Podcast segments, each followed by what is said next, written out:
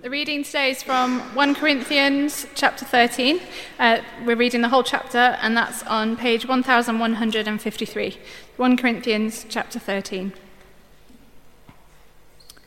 If I speak in the tongues of men and of angels, but have not love, I am only a resounding gong or a clanging cymbal.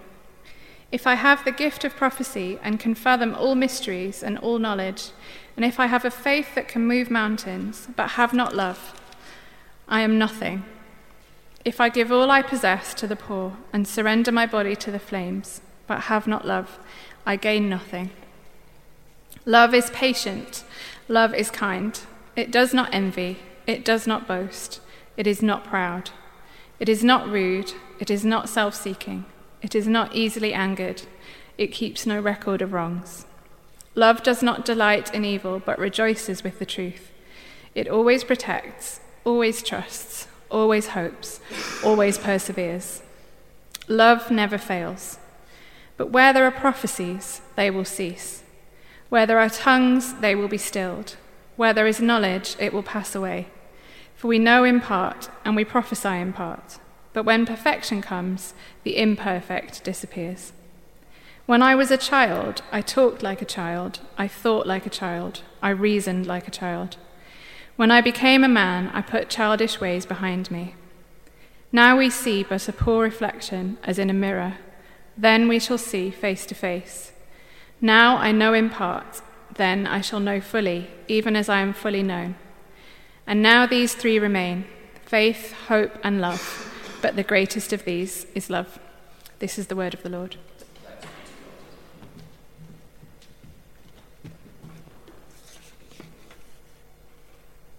Hello. My gosh, the room's like quadrupled since I sat down.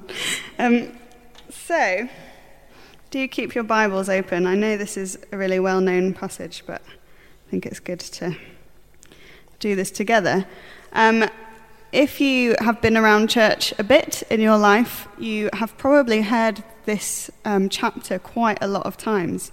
So, mostly at weddings, and it's often read out um, during the wedding ceremony as a kind of a nice poem about what romantic love is like. Um, and I think that's good. I was just um, complaining in the office about how often uh, my friends ring me up and they talk about um, their boyfriends who are really impatient and unkind, um, but um, and I say, oh, you should break up with them. Um, so it's good to have a, a, definition of what love is like. Um, but I think that this passage is so much more than that. And another way that I've um, always read it or heard it um, teached on is that um, those verses, kind of starting from verse 4, love is patient, love is kind, are like a list of instructions. So we're called to be loving, and these are the aspects of love that Paul is urging us to embody patience, kindness, humility, etc. And I think that's really helpful too. I do think we should be striving to be all those things. Um, but most of us don't make it past love is patient, even on a daily basis. Like, I don't know about you, but I have already succumbed to impatience twice before I've even made it to work. Um, and so I'm going to attempt to um, do something a bit different and maybe defamiliarize this passage a bit for you. Starting with, I don't know if you saw the other week, um, Barack Obama presented the Medal of Freedom to his vice president, Joe Biden. Did anyone see that?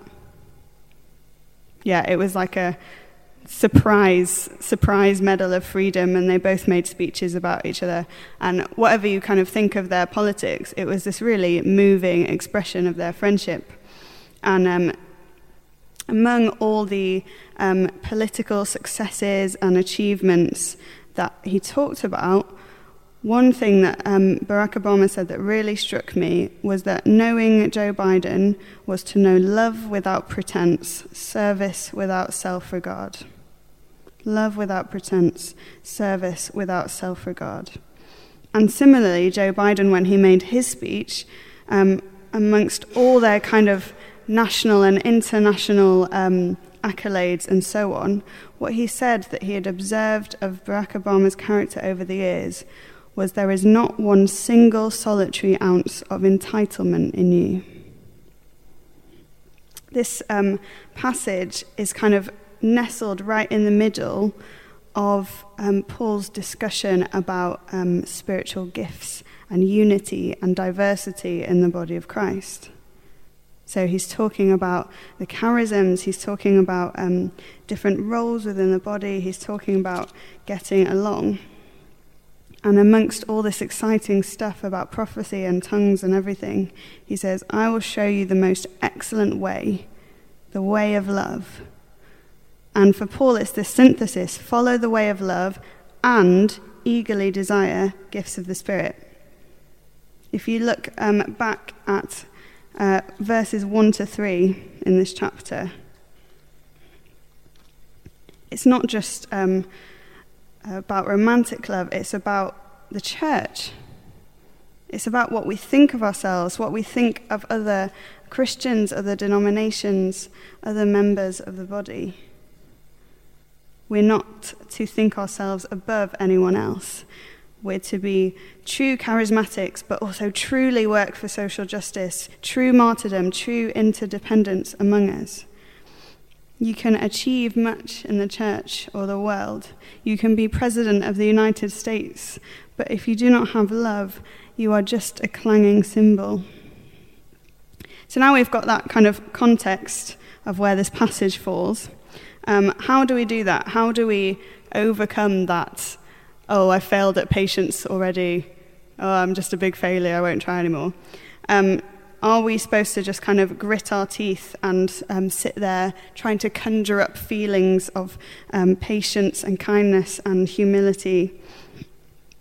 Um, that hasn't really worked for me.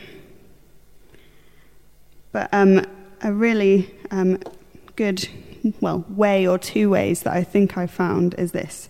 So, has anyone heard of this film Silence that's coming out? It's a film about um, Christian uh, persecution and martyrdom in Japan. And Andrew Garfield, who's a British actor, um, was interviewed about playing a priest in this film because previously he um, had had no faith, his parents had had no faith, he hadn't been brought up um, with belief in anything. Um, so, to prepare for playing a priest in this film, he had met with a priest uh, like every day or every week. He'd studied scripture. He'd embraced doing all these spiritual exercises. Um, he put himself through um, this really intense physical and spiritual formation. And when he was asked to reflect on these kind of six months of preparation, he said this What was really easy was falling in love with this person, falling in love with Jesus Christ. That was the most surprising, most remarkable thing how easy it was to fall in love with Jesus.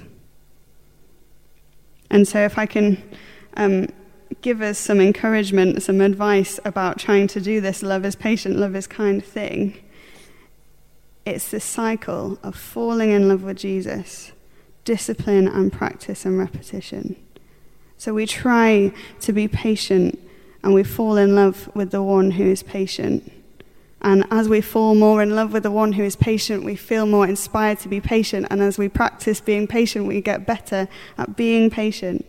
We ask God to make us patient, and He puts us in frustrating situations where our patience can grow in this context of talking about spiritual gifts, um, which I always find really exciting and gets me really fired up, it's important to remember that this is not about us like asking God for more Holy Spirit so we can bend it to our will and do amazing like um, achievements. It's about God getting more of us to do His will. And I think remembering with humility that when we talk about love, when we talk about relationship with God, it's something that is always initiated from Him. He loved us first. We only know how to love because of how He's loved us. It's His love that never fails. It's His love that will bring us to perfection, as the passage says. His love that we will one day see face to face. And it is in this completeness that we are captured as we mature. Um, Julia's going to come back in a minute and pray for us, I think. But um, as I was preparing this this morning, Monley was watching me walk in and out of the office, going, "I don't know what to say. I don't know what to say." Um, and I was, pr- as I was praying, I um, just um, brought to mind those verses about being given hearts of flesh instead of hearts of stone. Um, and the other one was from the Psalms, where it says that mountains melt like wax um, in the presence of the Lord. Um, so I just wanted to pray for you before Julian comes back, um, because I think although these passages maybe you switch off a bit because they're so well known, they can often actually bring to mind for us certain relationships or certain areas um, that are difficult. So I thought I would just pray for you, if that's okay. Okay.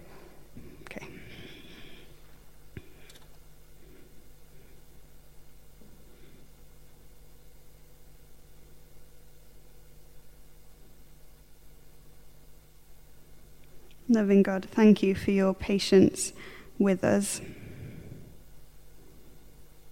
your kindness towards us.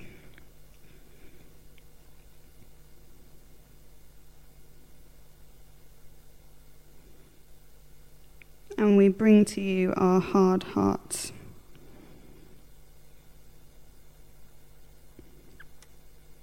And ask you once again, and not for the last time, to make them flesh again.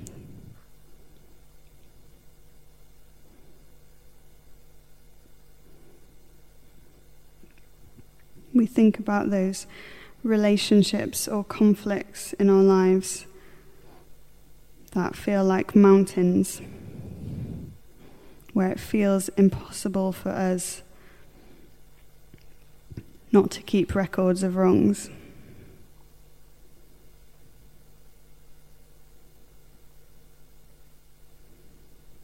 We thank you that at your presence, even mountains melt like wax.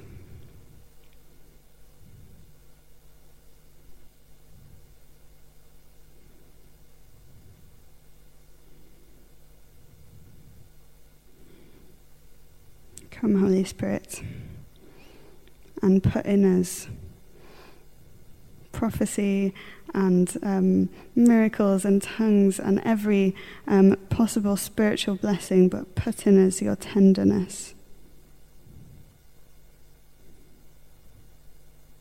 Jesus' name, Amen.